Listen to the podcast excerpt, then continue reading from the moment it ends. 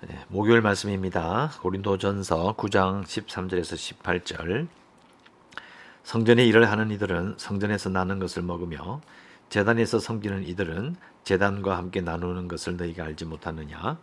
이와 같이 주께서도 복음 전하는 자들이 복음으로 말미암아 살리라 명하셨느니라.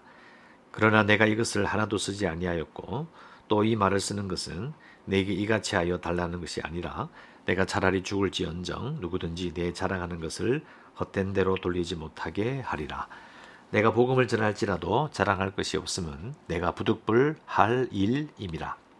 만일 복음을 전하지 아니하면 내게 화가 있을 것이로다.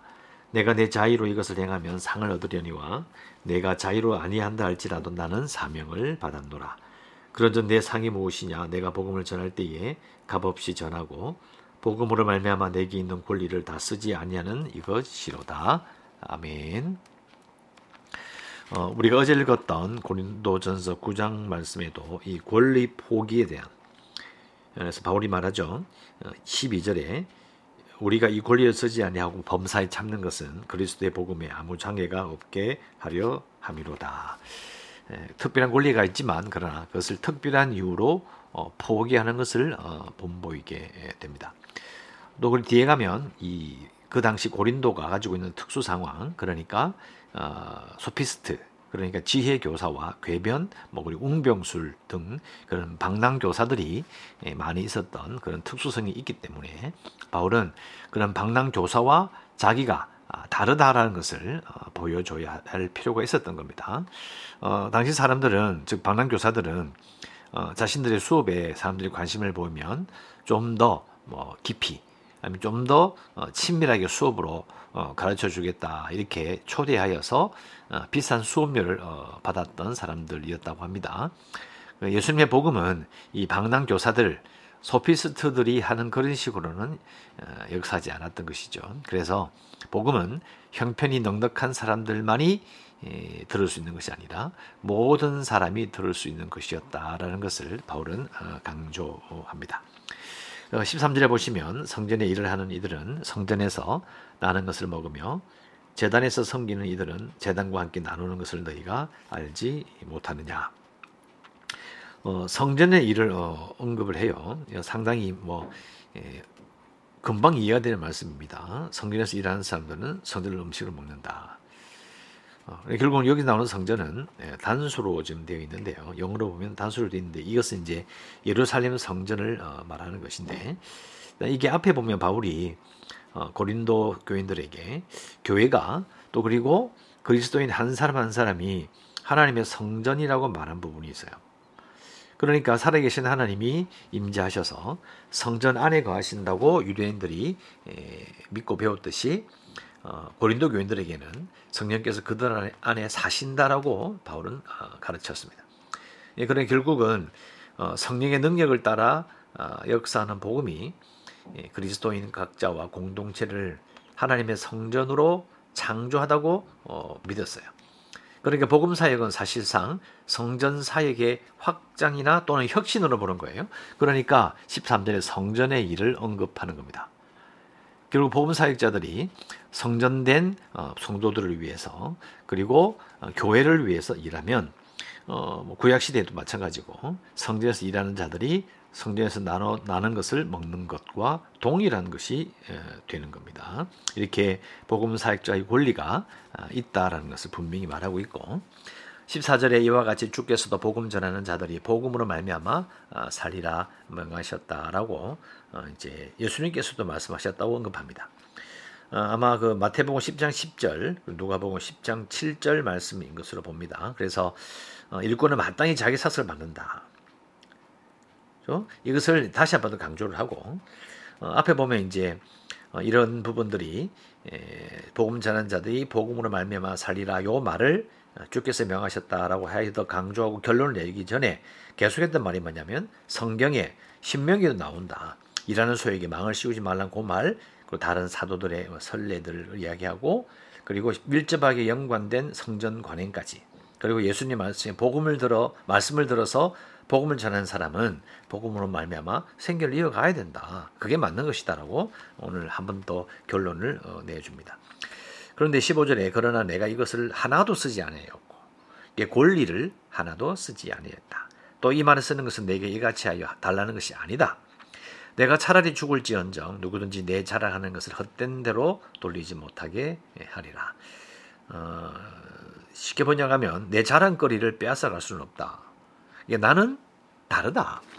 그러니까 성전에 일하는 사람들과 구약의 예수께서 하나님께서 말씀하신 것처럼 일하는 소에게 망을 씌우지 말라는 그 말과 그리고 다른 사도들의 설례와 그리고 예수님 말씀까지 다 끌어와서 이야기하더라도 그래도 되는데 나는 그렇게 하지 않는다니까. 나는 다르다는 거예요. 나는 다른 생각을 가지고 있고 다르게 살아왔고 앞으로 그렇게 할 것이다. 이게 내 자랑거리니까 이것을 빼앗길 수 없다라고 말하고 있습니다. 십육 절에 내가 복음을 전한지라도 자랑할 것이 없으면 내가 부득불할 일임이라. 복음을 전하지 않으면 내게 화가 있을 것이로다. 내가 내 자의로 이것을 행하면 상을 얻으려니와 내가 자의로 아니한다 할지라도 나는 사명을 받았노라.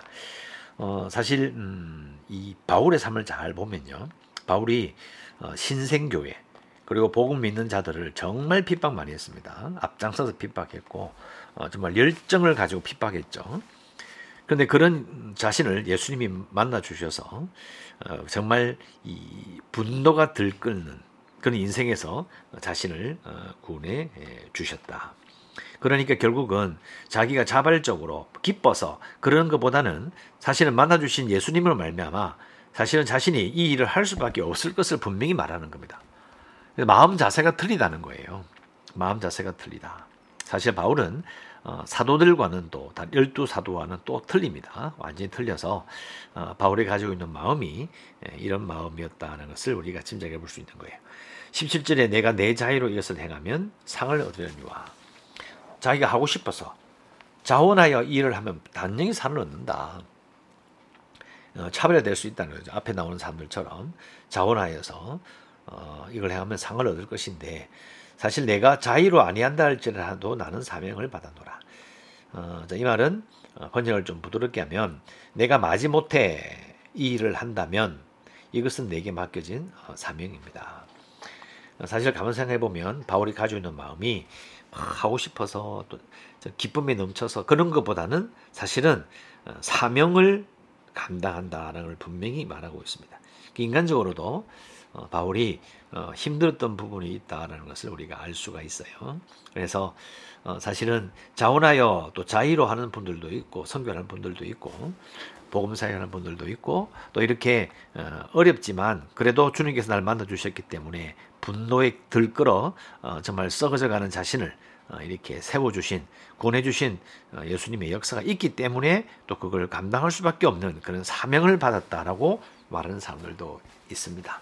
어느 쪽으로 사명을 받아야 되고 어떤 마음을 가지고 가야 좋다라고 말할 수는 없어요. 그래서 바울이 이렇게 말하는 부분들을 잘 생각해 봐야 합니다. 그래서 다른 사역자도 자신처럼 해야 된다는 말이 아닙니다. 왜냐하면 앞에 보면 나오잖아요. 성전에 일을 하는 자 그리고 다른 사도들의 그런 예도 들었고 또 예수님의 말씀도 복음을 전하는 자들이 복음으로 말미암아 살리라 명하셨잖아요. 그죠? 그러니까 다른 사역자도 자신처럼 그렇게 해야 된다는 말을 하고 있는 게 아니다. 십팔 절 그런 자 내 상이 무엇이냐? 사실 상이 없어요. 없는데 내 상이 무엇이냐? 내가 복음을 전할 때에 값없이 전하고 복음으로 말미암아 내게 있는 권리를 다 쓰지 않는 이것이다. 예, 두 가지 상을 말하죠. 복음을 전할 때 값없이 전하는 것이 내 상이다. 예, 바울의 보상은 보상을 받지 않는 것이라는 거죠. 그게 상이다. 그리고 복음으로 말미암아 내게 있는 권리를 쓰지 않는 이것이다. 자, 이것은 제가 누누이 강조하듯이 이런 바울의 서신서는 누가 이걸 받아서 읽는지가 분명히 표시되어 있어요. 그러니까 그 편지를 받아 있는 사람들의 상황이 있습니다. 그래서 이것을 무조건 우리에게 적용하기는 문제가 있어요. 이걸 가지고 이제 고린도 교회의 특수성을 생각지 않고 우리 한국의 모든 사역자들은 값없이 전해야 된다. 권리를 포기해야 된다. 그러면 누가 사역을 할 수 있겠습니까? 이렇게 바울이 말한 것은 무조건 성경 말씀이고 적혀 있으니까 이렇게 해야 된다고 말하는 것은 앞뒤를 잘라버린 아주 문제가 있는 적용이라 볼 수 있어요. 그러니까 철저하게 고린도 교회의 상황에 맞춰진 메시지다. 이런 사역자의 자세를 말해주기 위해서 하는 것이 아니라 교회를 생각하는 마음, 고린도 교회에 보여야 될 모습을 지금 바울이 보여주고 있는 거예요. 교회를 생각하는 마음에 초점을 맞추어야 합니다. 그래서 이제 아까 말씀드린 것처럼 방랑하는 교사들이 돈을 많이 요구했었는데, 그러니까 거기에 고린도 교회 지역에서는 사람들이 뭔가 가르치는 자들은 돈을 요구하는 게 당연한 것이죠. 그런데 바울은 그게 그러면 안 된다고 생각한 거예요. 자신은 방랑 교사와는 달라야 된다고 생각했기 때문에 돈을 받지 않았고, 또 지금 고린도 교회에 생기는 문제가 자신의 권리, 내가 알 만큼 알고 또 영적으로 탁월하니까 이렇게 할 수 있다라는 권리 주장 때문에 문제가 생겼잖아요. 그래서 바울은 분명히 말했습니다. 나는 그런 권리가 있다. 나도 사도이고 사도가 주장할 수 있는 권리가 있지만 사용하지 않는다. 그래서 복음을 매면 내게 있는 권리를 다 쓰지 아니하는 것이다. 그러니까 복음을 전할 때 값없이 전하고 권리를 사용하지 않는 걸 적용하는 게 아니고요. 고린도 교회를 향하여 그 교회에 필요한 말씀, 그 교회를 세우기 위해서 이렇게 말하고 그리고 이렇게 권면하는 바울이 교회를 사랑하는 마음을 가지고 있었다라는 게 적용점이에요. 그냥 앞 다, 앞에 다 잘라버리고 무조건 사역자는 이렇게 해야 된다라고 하는 것은 문제가 있는 겁니다. 그래서 우리는 이렇게 기도할 수 있습니다. 바울처럼 교회를 사랑하는 신자가 되기를 원합니다. 이렇게 기도해야 합니다. 그러니까 우리는 이런 성경 구절을 적용할 때에 바울의 마음을 보기보다는 글자 그대로 이렇게 합시다 이렇게 말함으로 또 근본적으로 사랑하여서 이렇게 말한다라는 것을 빼버리기 쉬운 거예요. 그래서 우리가 뭘 하든지 가장 중요한 것은 바로 어, 사랑하는 것입니다. 그래서 바울처럼 교회를 사랑하는 신자가 되길 원합니다 라고 어, 기도하시길 바라고요. 어, 저는 어, 사실 오늘 어, 수요일날 지금 출근해서 녹음하고 있는데 오늘 저녁에 어, 그 경기도 화성에 있는 우리 교단에 어, 선교 훈련, 훈련원이 있습니다. 거기 가서 수요예배 설교를 하고 어, 이제 내려와야 되는데 다마침 또 늦어가지고요. 내려오지 못해서 어, 목요일 새벽 설교를 제가 하지 못하게 될 겁니다. 그래서 미리 목요일 부분을 녹음해 두는 거니까 말씀도 보시고 어, 또 함께 이 말씀을 통해서 은혜를 나눴으면 합니다. 기도하겠습니다. 하나님 감사합니다. 오늘도 바울이 참으로 고린도 교회를 사랑하고 있음을 읽어보았습니다. 교회를 사랑하는 신자의 마음을 그리고 그 자세를 가지고 살아가길 원합니다. 말씀을 읽을 때도 그냥 글자 그대로 쉽게 쉽게 그냥 이거 합시다 저거 합시다 라고 말하는 그런 얕은 적용이 아니라 이런 편지를 보내는 고린도전서를 보내는 바울의 깊은 마음을 헤아려서 참으로 교회를 사랑하는 정말 시간도 다르고 시대도 다른 것을 보면 무조건 따라할 것이 아니라 그 마음을 가지고 사랑하는 마음을 가지고 교회를 바라볼 때에 하나님께서 지혜를 주실 줄로 믿고 나아가는 자들 되길 원합니다. 오늘도 무엇을 하든지 함께해 주시기를 간절히 소원하오며 예수님 이름으로 기도합니다. 아멘.